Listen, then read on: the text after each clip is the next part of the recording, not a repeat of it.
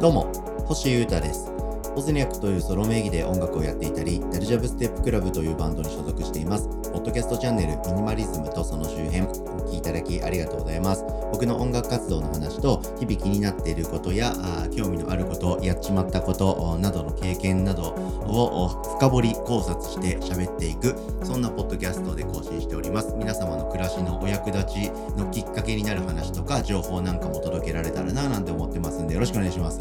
えーまず僕の活動についてのお知らせをさせていただきます。えー本日10月12日の夜8時から僕の YouTube チャンネルでですね、生配信のトーク番組、ボブスレーラジオやります。はい、今回のゲストはですね、えー先週日曜日にですね、えー MV を YouTube の方に公開しまして、えー、リープっていう曲の MV 作ってくれた監督の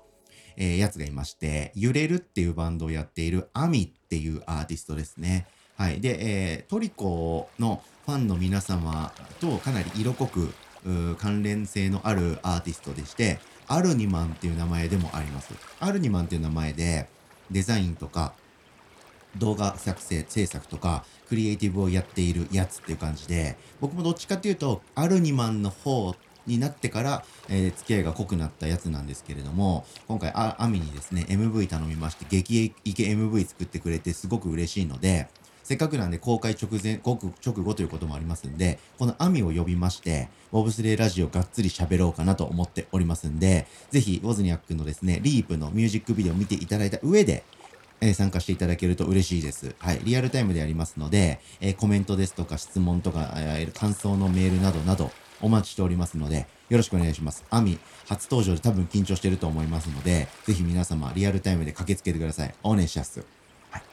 さて、えー今日はですね、えーミニマリズム掲げて生きている僕としては一番辛い、言われると一番歯がゆい、えー話、言葉についての話をしようと思います。もうそんなタイトルが書いてあると思うんでわかると思いますけど、多分人生で僕のね、最大の敵になるでしょう。最大の罠的な言葉になるでしょう。ポイントカードをお作りしますか？これについての話をしたいと思っております。ポイントカードについてはですね、過去のにもこのポッドキャストでたまに何回か喋ってるかもしれないんですけど、今回もですね、最新のポあの最新のポイントカードの罠について、えー体験したことがありますので、その話をします。財布の中にポイントカード溢れちゃってやばいっていう方とか、ポイントカードは絶対に断るようにしてるけど、なんか損してる気がするっていう方とか、あと過去の M1 のかまいたちの漫才が最高に好きだという方、楽しんでいただけるエピソードになるかと思います。お願いします。これはですね、あの、紙のポイントカードが増えていくと財布の中が溢れ返るから嫌だっていう、そういうシンプルな話でもあるんですけど、なんというか、考え事が増えるなって、それが嫌だなっていう話。でも、お得ではありたいっていうジレンマについての話です。ちなみに、ぶあの僕、ミニマリズムっていうのは、物質的なことだけではないので、だったら、アプリでポイントカードやってる会社とか店はどうなのっていう質問については同様の回答です。アプリだろうが紙のカードだろうがいらないもんはいらないんです。はい。なので、ポイントカードっていうものがこの世からなくなればいいのにと 思ってます。極端な話、全部楽天ポイントだけになればいいのにっていうぐらい思ってるんですけど、何があったか話しますね、まずは。まあ、今回ですね、結論から言いますと、えー近所の美味しいパン屋さんを見つけまして、そこによく行くんですよ。めちゃくちゃ近いし、めちゃくちゃ美味しいんで。えーそこでよくパン買うんですけど、そこの ポイントカードを僕はついに作ってしまい、その作る時に、見事にお店の受注にはまってしまったと。負けてしまったと。そんな話です。はい。具体的に何があったかって言いますと、あの、僕、移住が終了しまして、えー都内に帰ってきてます。で、都内のまた、えー超絶都内、都内ど真ん中みたいなところに帰ってきてますんで、いろんなところにいろんなお店があって、もう生活の利便性とスピード感が増しまくってるんですね。で、海の方に移住してた時は、その真逆の暮らしをあえてしていたんで、いいんですよ。あの、お店が近くにないとか、友達が全然近くにいないなんてことは当然分かった上で移住っていうことをやってたんで全然楽しかったんですけど、やっぱりいろんなお店が近くにあって、いろんな友達がすぐそばにいる暮らしって最高ですね。そんな気持ちでですね、新しい暮らしを切り替えてやってるわけなんですけど、冒頭でも言った通り、家からどんぐらい？徒歩1分ぐらいのところに、多分この地区で一番美味しいんじゃないかというふうに評判がもう立っているパン屋さんがあるわけなんですよ。で、僕パン好きなんですね。あ、ご飯も麺も好きなんですけど、パンも好きなんですよ。で、パン屋さんのパンなんて一番美味しいじゃないですか。一番食べたいじゃないですか。なんで、この町一番のパン屋さんが近くにあるわけですから、ちょっと小腹が空いた時とか、朝ごはん買いにみたいな感じで、もう寝癖が治ってないぐらいの状態でも行っちゃうぐらいの距離感なんですけど、よく行くんですよ。で、そこにですね、ポイントカードがあることを知ってまして、えー、チラ見したら、えー、500円以上の購入で1ポイント付き、で、えー、それが10ポイント、スタンプが貯まったら、お店が指定しているパン1つと交換できますよと。なんか、ちょっとデカめの食パンみたいな。まあ、ちょっといい感じのパンと引き換えられますみたいなやつでした。はい。で、えそのパン屋さんはですね、えー、まあ町のちっちゃいパン屋さんみたいなノリなんですけど、ちょっと本当にこだわっていいもん作ってますみたいな、惣菜パンとか、うまいパンばっかりなんで、1個1個が200から300円台ぐらいのパンなんですね。なんでちょっと高いは高いですよね。でも美味しいんですよ。なんで、えー、まあでも別に僕毎日行くわけじゃないんで、えー、週1回とかかな。あ3週に2回とかかな。そんぐらいの頻度で行くんですけど、1回行ったら、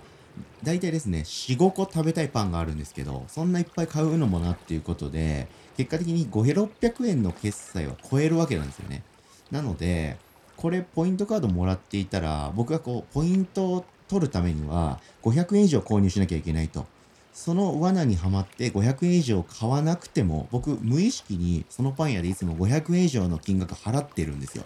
ですし、家から近いし、美味しいし、お得になるし、ポイントカード作ろうかなって何回か思ったんですけど、全部スルーしてたんですよ。ポイントカード作んなかったんですね。なんですけど、やっぱその回数が何回にもなると、ああ、だったらこんな家近いし、このポイントカードを財布の中に入れとかないで、玄関のその鍵とか置いておくところに置いといて、そのパン屋に行く時だけそのカード持ってって、えー、行けば、結構この回数行ってたら、もうポイント何個も溜まってて、えー、ただでパンいくつかもらえたんじゃないかって、ちょっという、そういう気持ちが増してきまして、すごくそわそわしてたんですよね。だったら作るかなと思いましてですね、えー、今日ですね、まあこれを収録している日にですね、えー、そのパン屋に行きまして、ポイントカード作ってくださいって言ったんですね。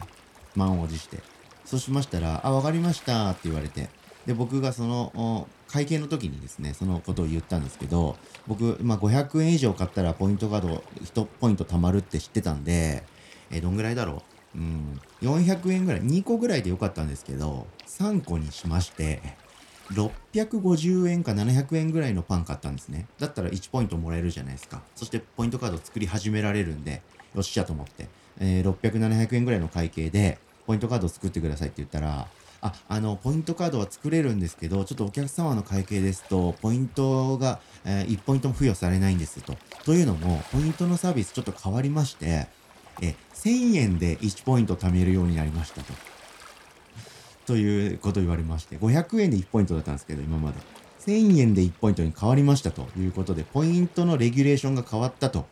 いうことでした。で、こうなると、人間心理怖いもんで引き下がれないというか、なんかそ、なんか、サンクコストみたいなのが働いちゃいまして、もうちょっと買えば、じゃあポイントもらえるのかと。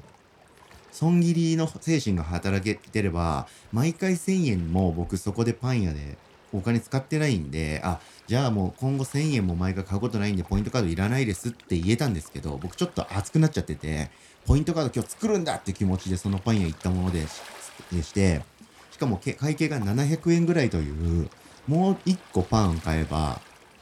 1000円超えてポイントもらえてポイントカードをついにゲットできるじゃんっていう LINE だったんで、やばと思って。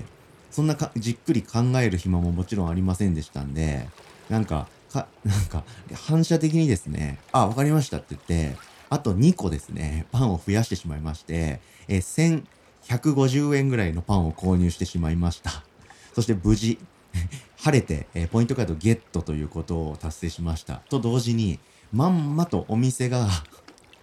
狙った通りの動きをしてしまったすごいいいお客さんに僕はなってしまいました。ということで、結果的に僕はお店のレギュレーション変更により、お店の受注に完全に取り込まれて出費がほぼ倍という状態になってしまいました。もちろん美味しいパンが2倍食べれてゲットできたわけですからいいんですけど、これってなんだかなって思いますよね。で、僕はポイントカードってもう持っちゃったもんですから、これからあお店に行くたびに、なんとなく1000円以上の パンを購入しないと損してる感じがしちゃうんで、1000円以上買っちゃうんでしょうね。ということで皆様、こういう人間が 増えないように、どうぞくれぐれもポイントカードを作るときは慎重にじっくり考えて、えー、作っていただけたらなと思っております。皆さん、ポイントカードにはご注意をということで、これから僕は人生あと5、60年生きるんですか？わかんないですけど、もっと生きるかわかんないですけど、何回このポイントカードについて考えなきゃいけないのかと思うとあ嫌な気持ちになりますけれどもお得はゲットしたいというですね欲張りな性格なのでいろいろ考えながら楽しい人生にしていきたいと思います。ということで今日はポイントカードの罠についての最新考察でした。皆様お気をつけください。ということでお聴きいただきありがとうございました。以上ミニマリズムとその周辺星歌がお届けしました。それでは今日も皆様元気にいってらっしゃい。バイバーイ。